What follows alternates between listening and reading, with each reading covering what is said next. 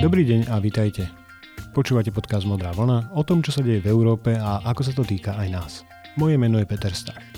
Dnešný podcast bude o dosiahnutej dohode medzi Európskym parlamentom a Radou EÚ o 7-ročnom rozpočte, Fonde obnovy a o mechanizme EÚ pre demokraciu, právny štát a základné práva.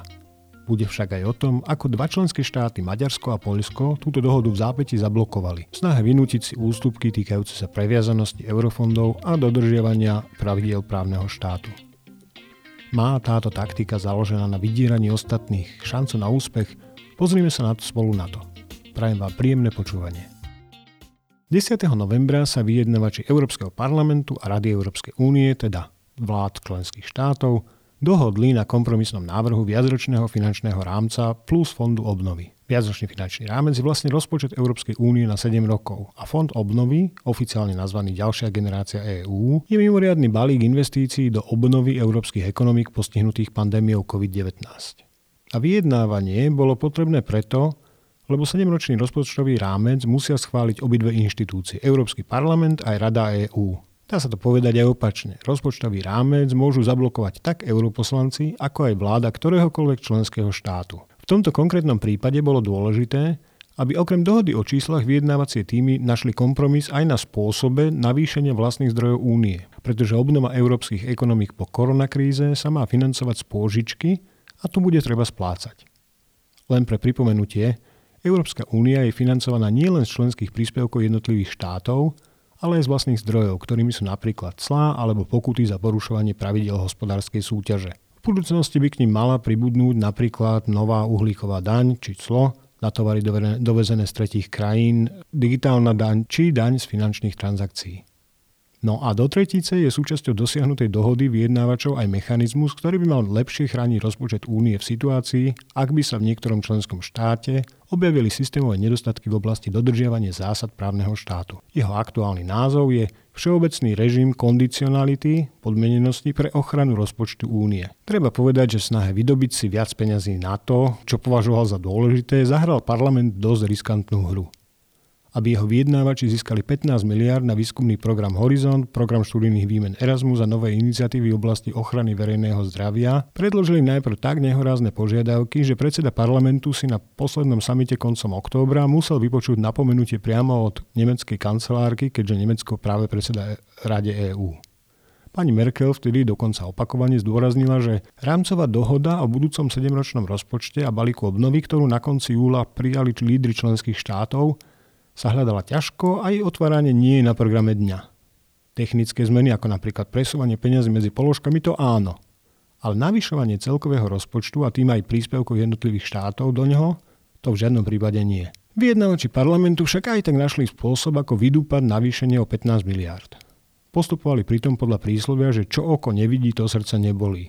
V tomto prípade to znamenalo nájsť taký zdroj rozpočtových príjmov, ktorý by členské štáty štáty nepocítili na svojich peňaženkách. Podarilo sa im to však až na druhý krát. Pritom prvý pokus bol síce neúspešný, ale o to vtipnejší a drzejší. Parlamentní vyjednávači a úradníci vyčíslili, že na kľúčové priority potrebujú navýšiť rozpočet o 39 miliárd. Zároveň tvrdili, že tieto peniaze sa dajú nájsť. Stačilo by vraj, ak by sa zrušili rozpočtové rezervy, ktoré sa aj tak nikdy neminú, presunuli nevyčerpané peniaze zo štrukturálnych fondov a samozrejme vybralo dostatočne veľa na pokutách od firiem porušujúcich pravidlá hospodárskej súťaže. Vtip bol v tom, že keď sa na čísla parlamentu pozreli vyjednavači z rady, vyšlo im, že priority poslancov by nestali 39, ale viac než 90 miliard eur. A keďže rozpočtový výbor parlamentu tento svoj návrh na tých 39 miliard pomerne asertívne zverejnil 13. oktobra aj na oficiálnom Twitterovom účte, jeden z hovorcov Rady EÚ neodolal a svoju vlastnú kalkuláciu na tých 90 miliárd rovno pridal do toho istého vlákna spolu s ironickým komentárom. Čiže mesiac pred dosiahnutím dohody sa pozície vyjednávačov lišili o zhruba 40 až 90 miliard. Pôvodný návrh rozpočtu, vrátanie záchranného balíka, na ktorom sa v júli dohodli premiéry členských štátov, predstavoval však až 1824 miliard eur navýšenie, ktoré parlament požadoval na začiatku, tak v skutočnosti predstavovalo len 2 až 5 z tohto objemu. Nakoniec dostal 15 miliárd, čiže necelé 1 To nie je veľa. Prečo teda nedokázali europoslanci, bez ktorých schválenia nie je možné prijať žiaden európsky rozpočet, ten 7-ročný, presadiť viac? Ako prvá a zdanlivo najlogickejšia sa ponúka odpoveď lebo fond obnovy. Premiéry členských štátov jednoducho neverili, že poslanci Európskeho parlamentu by dokázali blokovať prijatie 7-ročného rozpočtu únie, ak by to zároveň znamenalo, že by zablokovali aj pomoc štátom najviac postihnutým prebiehajúcou krízou z balíku obnovy. A to len preto, aby donútili predsedov vlád navýšiť celkový rozpočet. Zároveň však pri vyjednávaní o mechanizme na ochranu právneho štátu väčšina premiérov brala túto hrozbu poslancov vážne. Bolo im totiž jasné, že voliči najmä v štátoch, ktoré do spoločného rozpočtu na viac zaplatia, než z neho dostanú, nechcú, aby sa spoločné európske prostriedky posielali aj tam, kde nie vždy vládne spravodlivosť a vymožiteľnosť práva – prípadne kde sa vlády netajá túžbou obmedziť demokraciu a pluralitu názorov spoločnosti. Nie len, že to zle vyzerá, ale bez právneho štátu nič nestojí v ceste rozkradaniu eurofondov, pričom nie je záruka, že prípadné podozrenia budú vôbec nezávisle prešetrené. Europoslanci by v tomto prípade mali o mnoho menší problém získať verejnú mienku na svoju stranu. A preto kompromis dosiahnutý v tomto bode viac odráža požiadavky parlamentu.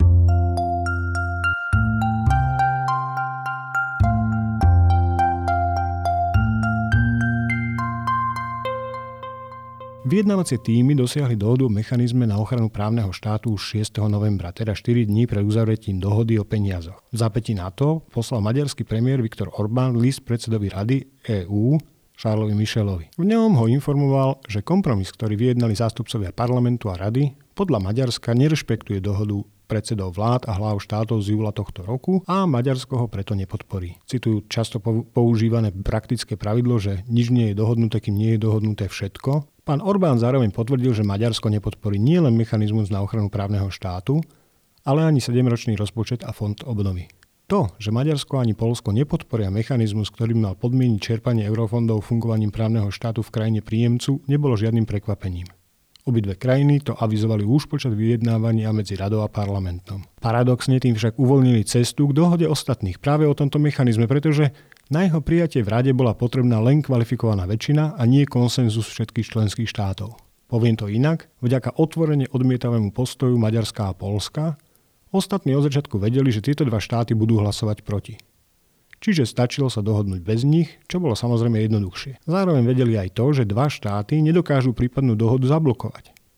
A nakoniec vedeli aj to, že aj Poliaci a Maďari vedia, že môžu kľudne hlasovať proti mechanizmu a zachovať si tak tvár pred domácim publikom bez toho, aby ohrozili prijatie rozpočtu a schválenie fondu obnovy. Typoval by som, že presne toto všetci očakávali. Vysvetľovala by to, prečo ich Orbánov list zaskočilo. Aké sú vlastne výhrady, ktorými polskí a maďarskí vládni predstavitelia zdôvodnili použitie práva veta? Pán Orbán hovorí zhruba toto. Od začiatku sme hovorili, že podmienovanie čerpania eurofondov nejakými politickými kritériami nie je dobrý nápad a že nič také nepodporíme. Plus sme proti kvótam na prerozdeľovanie nelegálnych migrantov. A samozrejme za všetkým je George Soros, ktorého nikto nevolil a navyše je stelesnením zla. Pozíciu pána Moravieckého a jeho družiny asi najdramatickejšie na Twitteri vyjadrili jeden zo štátnych tajomníkov jeho vlády. Citujem. Veto, všetko kapitálky, alebo smrť je song, slogan, symbol obrany polskej zvrchovanosti proti nedemokratickým ideologickým tendenciám eurokratov. A v podobnom duchu perlil aj polský minister vnútra pán Ziobro. Citujem. Toto je otázka, ktorá určí, či je Polsko suverénnym subjektom v spoločenstve EÚ, alebo bude politicky a inštitucionálne zotročené. Nejde o právny štát, ale o inštitucionálne politické otroctvo, radikálne obmedzenie suverenity. Konec citátu. Obaja trúcujúci páni premiéry Orbán a Moraviecky sa stretli vo štvrtok 26. novembra v Budapešti, aby zjednotili svoje pozície a dohodli sa na ďalšom postupe. Samozrejme, v spoločnom vyhlásení z tohto stretnutia sa nič nepíše ani o migrantoch, ani o Sorošovi, ani o smrti národnej suverenity. Vyhlásenie má 6 bodov a je to skutočný nebrusený drahokam svojho žánru. Posúďte sami. Bod 1. Polský a maďarský premiér tu tvrdia, že sú oddaní hodnotám zakotveným v článku 2 zmluvy o EÚ. Zároveň pripomínajú, že mechanizmus na ochranu týchto hodnôt je zakotvený v článku 7 a to úplne stačí. To je celkom slušný trolling, pretože v tom článku 2, ktorému sú tak oddaní, je explicitne spomenutý aj právny štát ako jedna z európskych hodnôt. A ten mechanizmus článku 7, ktorý považujú za dostatočný, sa im spoločne darí už niekoľko rokov úspešne blokovať, pretože o existencii závažného alebo pretrvávajúceho porušenia hodnôt uvedených článku 2 niektorým členským štátom musí Európska rada, teda predsedovia vlád a hlavy štátov, rozhodnúť jednomyselne. Bod 2. Tam hovoria, že hľadajú riešenia, ktoré by členským štátom umožnili čerpať finančné prostriedky čo najskôr. Pritom len pár dní predtým sa maďarská ministerka spravodlivosti Judith Varga pre média vyjadrila, že, citujem, nie je našou úlohou nájsť riešenie tohto problému. Koniec citátu. Bod 3. Za vzniknutú situáciu podľa oboch premiérov môžu tí, ktorí spojili eurofondy a právny štát. Oni vraj už od začiatku rokovaní hovorili, že takéto previazanie nesie v sebe riziko, že sa zablokuje schvalovanie rozpočtu na najbližších 7 rokov a balíka pomoci. Tento bod je kombinácia trollingu a zamlčania faktov. Napísať, že my sme upozorňovali na riziko, že sa to môže zablokovať, môže len troll, ktorý vie, že v skutočnosti to zablokoval on. A zamlčať pri tom, že ešte predtým to ako princíp odsúhlasil. Lebo presne to je realita. Obaja páni premiéry na júlovom samite nakoniec odsúhlasili dohodu o rozpočte, v ktorej sa jasne píše, že bude zavedený režim podmienenosti na ochranu rozpočtu, v ktorom bude komisia návrhovať opatrenia v prípade porušenia, o ktorých potom bude rada rozhodovať už nie jednomyselne, ale kvalifikovanou väčšinou. Toto tam je. Prejdeme na bod 4. Tu páni Orbán a Moraviecky tvrdia, že výsledná podoba mechanizmu na ochranu európskych peňazí, na ktorej sa dohodli vyjednávači rady a parlamentu, nie je v súlade s dohodou z júlového samitu. Za mňa hovorím, že je a že páni premiéry nehovoria pravdu. Ale ak chcete, pozrite si dokumenty a urobte si názor sami. Linky nájdete v texte podcastu. Bod 5, predposledný, obsahuje veľmi originálne tvrdenie, že prijatý mechanizmus by spochybnil právny štát v Únii, pretože by z neho spravil politický nástroj. Čo je opäť niečo tak priťahnuté za vlasy, že tie vlasy už vlastne ani nie sú spojené so žiadnou hlavou. A je to aj ďalší slušný trolling, keď o koncepte právneho štátu mudrujú práve predstavitelia Maďarska a Poľska, voči ktorým bola začatá procedúra podľa článku 7 zmluvy o EÚ práve kvôli podozreniu zo závažného a pretrvávajúceho porušovania hodnot únie, predovšetkým právneho štátu. No a nakoniec je tu bod 6. V ňom si páni premiéry najprv nepokryte uťahujú s kolegov, keď sa prsia, že veď im išlo a ide len o, o lojálnu spoluprácu a solidaritu a chcú prispieť k riešeniu vzniknutej situácie. A potom sa vykluje šidlo z vreca von. To riešenie by si predstavovali tak, že v súčasnosti navrhnutý mechanizmus treba zásadne zmeniť. Ako by mala táto zmena vyzerať, podľa nich to ani Srnka netuší.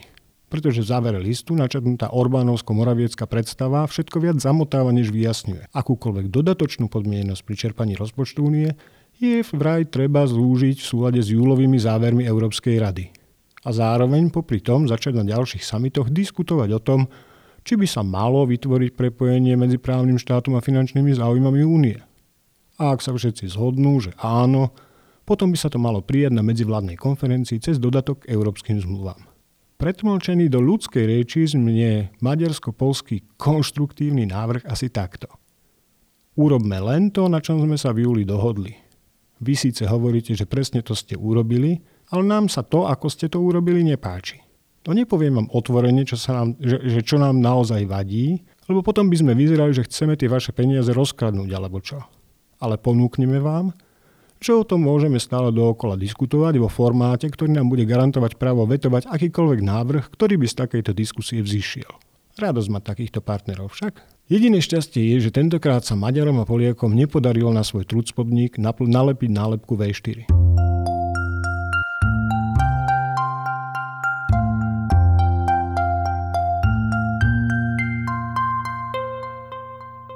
Skutočný dôvod odporu voči tomu, aby fungovanie právneho štátu bola podmienka pre čerpanie eurofondov, začína byť jasnejší, keď pripomeniem, že Polsko ani Maďarsko sa nepripojili k rozšírenej spolupráci týkajúcej sa vytvorenia úradu Európskeho prokurátora. To znamená, že inštitúcia, ktorej úlohou je práve stíhanie korupcie a zneužívanie európskeho rozpočtu, v týchto krajinách nefunguje. Je pravda, že do tejto spolupráce sa zatiaľ nezapojili ani ďalšie tri členské štáty, Švédsko, Dánsko a Írsko. Ale švédsky premiér už minulý rok potvrdil, že jeho vláda odporúči parlamentu, aby spoluprácu schválil a Dánsko s Írskom si ešte pri schvalovaní Lisabonskej zmluvy uplatnili výnimku v oblasti slobody, bezpečnosti a spravodlivosti, pod ktorú spadá aj Európska prokuratúra. Nejde však len o korupciu, ale najmä o nahromadenú frustráciu predovšetkým čistých prispievateľov do európskeho rozpočtu z toho, že tak pán Orbán v Maďarsku, ako aj pán Kačínsky v Polsku budujú za európske peniaze stále autoritatívnejšie režimy, ktoré svoju popularitu založili na kombinácii protieurópskeho populizmu a európskych peňazí. Stále však nie je jasné, Či si však páni Moraviecky a Orbán naozaj myslia, že trucovaním môžu donútiť všetkých ostatných, aby akceptovali, že všetko zostane po starom. Že Maďarsko a Polsko budú naďalej dostávať európske miliardy a zároveň ich lídry budú naďalej sypať piesok do stroja európskej integrácie a húckať svojich občanov proti Únii pri každej príležitosti. Predovšetkým preto, že mechanizmus, ktorým sa čerpanie eurofondov podmieni fungovaním právneho štátu, už rada väčšinou hlasov schválila. Ak dohodnutý kompromis potvrdí aj parlament, bude publikovaný ako nariadenie Európskeho parlamentu a rady vo vestníku EÚ a stane sa platnou právnou normou, ktorá začne byť účinná od 1. januára budúceho roku. Takže ak by Maďarsko a Polsko vo svojej blokáde pokračovali a vytrucovali si rozpočtové provizórium, aj v ňom by už komisia musela začať monitorovať stav právneho štátu a ak by s ním nebola spokojná, mohla by rade navrhnúť, aby sa týmto, ale možno aj iným štátom nejaká čas prostriedkov prestala vyplácať. Čo je presne to, čo mu podľa svojich vyhlásení sa snažia pani Moraviecky a Orbán zabrániť za každú cenu. Zablokovanie mimoriadného balíka na obdobu európskych ekonomík by bolo tiež len dočasné. Ostatné štáty totiž môžu maďarské a polské veto obísť. Môžu vytvoriť rozšírenú spoluprácu a zriadiť fond obnovy mimo štruktúr únie, napríklad ako právnickú osobu podľa luxemburského práva. Podobne ako to urobili štáty eurozóny v roku 2011 s prvým eurovalom, teda s Európskym nástrojom finančnej stability. Isté, realizovanie takejto obchádzky by si vyžadovalo čas navyše a pomoc pre najviac postihnuté členské štáty by sa oproti súčasného plánu omeškala o niekoľko mesiacov tých niekoľko mesiacov nie je dostatočný dôvod na to, aby sa väčšina členských štátov zmierila s pokračovaním maďarského a polského trolovania počas ďalších 7 rokov. Je to však viac než dosť na to, aby sa Maďarsko a Polsko ocitli na veľmi dlhú dobu bez spojencov a v politickej izolácii. Pre úplné vykreslenie súvislosti treba ešte spomenúť jeden zaujímavý detail o ktorom sa až tak nehovorí. Už dnes má Európska komisia nástroj na to, aby mohla za určitých okolností zablokovať čerpanie prostriedkov zo spoločného rozpočtu. Podľa článku 142 písmeno 1a nariadenia 1303 e, lomeno 2013 o spoločných ustanoveniach týkajúcich sa eurofondov, citujem, komisia môže pozastaviť všetky priebežné platby na úrovni priorít alebo operačných programov alebo čas z nich. V prípade, že existuje závažný nedostatok v účinnom fungovaní systému riadenia a kontroly operačného programu, ktorý ohrozuje príspevok únie na operačný program a pre ktorý neboli prijaté nápravné opatrenia. Koniec citátu. Zároveň podľa článku 74 odseku 3 tohto nariadenia musia členské štáty zabezpečiť zavedenie účinných mechanizmov na posúdenie stiažností týkajúcich sa eurofondov. Ako upozorne analýza Únie pre občianske slobody, komisia už v minulosti, konkrétne vo svojej odpovedi na podnet Európskeho ombudsmana potvrdila, že ak by citujem, členský štát nezabezpečil správne uplatňovanie charty základných práv EÚ pri vykonávaní právnych predpisov EÚ, znamenalo by to nezrovnalosť alebo dokonca vážny nedostatok v efektívnom fungovaní systému riadenia a kontroly operačných programov. Môže to mať za následok pozastavenie, zrušenie alebo vrátenie platieb. Koniec citátu. Nariadenie o spoločných ustanoveniach týkajúcich sa eurofondov je takýmto právnym predpisom a článok 47 charty má zázov právo na účinný prostriedok nápravy a na spravodlivý proces, čo je neoddeliteľná súčasť právneho štátu. Členský štát, ktorý negarantuje fungovanie nezávislých a nestranných súdov, ktorí by dokázali v primeranom čase rozhodnúť o právach stiažovateľov, ktorým vyplývajú z nariadení o eurofondoch, vykazujú vážny nedostatok v riadení a kontrol eurofondov. A komisia môže pozastaviť ich čerpanie. Napriek vážnym pochybnostiam o fungovanie právneho štátu v Maďarsku a Polsku však komisia zatiaľ ani raz nevyužila túto možnosť. Namiesto toho navrhla dva nástroje, ktoré by jej umožnili preniesť zodpovednosť za politicky veľmi citlivé rozhodnutia na inú európsku inštitúciu, európskeho prokurátora alebo radu. A keď hovorím o rozhodnutiach v množnom čísle, mám tým na mysli, že pri dôslednom uplatňovaní tohto nástroja by komisia musela na základe zverejnených informácií o vyšetrovaní niektorých našich sudcov a prokurátorov začať proti Slovensku rovnaké konanie ako proti Maďarsku a Polsku. Dá sa to povedať aj inak že od úspechu reformy súdnictva, ktorú presadzuje ministerka spravodlivosti pani Kolíková, môže závislieť schopnosť Slovenska v budúcnosti čerpať eurofondy. A ak sa táto reforma nepodarí dobre urobiť alebo dobre odkomunikovať Európskej komisii, môže Slovensko prísť o verejné investície v objeme niekoľkých percent HDP ročne. Určite aj vám napadla otázka, prečo komisia nekoná, hoci môže. Podľa mňa preto, lebo sa bojí, že ako nevolená inštitúcia by neustála verejnú konfrontáciu s vládami problémových štátov pretože tie sa opierajú o demokratický mandát od voličov. Pozastavenie platieb členskému štátu na základe vyhodnotenia kritérií, ktoré sú, nie sú len technické, ale majú aj politický rozmer, by zároveň mohlo zneistiť aj ostatné členské štáty. Komisia urobí všetko preto, aby ju nikto nemohol obviniť z útoku na suverenitu členského štátu. Existuje však ešte aj ďalšie možné vysvetlenie, ktoré som našiel v nedávnom publikovanom článku profesora Kelemena na portáli verfassungsblog.de, čo je, ako hovorí sám názov, pomerne známy portál o problémoch ústavného práva. Pán profesor píše, že snaha o podmienené čerpanie eurofondov fungujúcim právnym štátom v krajine príjemcu môže byť v skutočnosti len testom, ktorý si komisia vymyslela, aby zistila, ako by reagovali členské štáty, ak by začala využívať svoje existujúce právomoci na zastavenie toku finančných prostriedkov do členských štátov, ktoré porušujú svoje záväzky. Ak ostatné členské štáty nespochybnia správnosť alebo zákonnosť takéhoto postupu, potom by Rada aj parlament mohli kľudne ustúpiť nezmyselným maďarsko-polským požiadavkám. Komisia by totiž vedela, že hneď po schválení nového rozpočtového rámca a balíka obnovy môže na základe platnej legislatívy začať vlastnej vôle konať, pričom na prípadné sankcie v podobe zastavenia pladie by dokonca ani nepotrebovala súhlas rady. Ak by to bolo tak, potom tá maďarsko-politická hra odrazu dostáva zmysel. Vyvolať zmetok a oslabiť podporu mechanizmu na ochranu právneho štátu u tých členských štátov, ktorým najviac záleží na urýchlenom čerpaní podpory z fondu obnovy. Tým dať komisii signál, že na asertívnejšie využívanie právomoci ešte neprišla vhodná doba. Že politická podpora medzi členskými štátmi je nedostatočná. Lenže zatiaľ sa zdá, že tu pán Orbán, ktorý tú hru pravdepodobne vymyslel a ktorý má najviac čo stratiť, ak by nevyšla, asi precenil svoje schopnosti.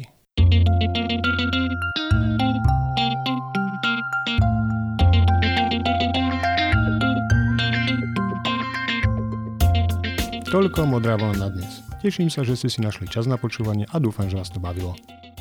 Ak počúvate alebo chcete počúvať Modrú vlnu pravidelne, pozývam vás aj na moju stránku www.modravlna.eu. Nájdete tam všetky doterajšie epizódy a tiež prepisy väčšiny z nich, napríklad aj tejto. A ak by vás to zaujímalo, sú tam aj odkazy na moje publikované články o európskej aj slovenskej politike. Navyše na stránke sa môžete prihlásiť aj k odberu newsletteru, čo vám v tejto chvíli zabezpečí avízo v e-maili vždy po vydaní novej epizódy podcastu. Ak sa vám dnešná epizóda páčila, alebo aj ak máte nejaké postrehy alebo pripomienky, budem rád, ak mi napíšete na adresu newsletter zavináč modravlna.eu. Samozrejme budem sa tešiť, ak modrú vlnu odporúčite aj vašim priateľom a známym. Modrú vlnu nájdete aj na denníku SME na adrese podcasty.sme.sk Dávajte si pozor na zdravie. Do počutia.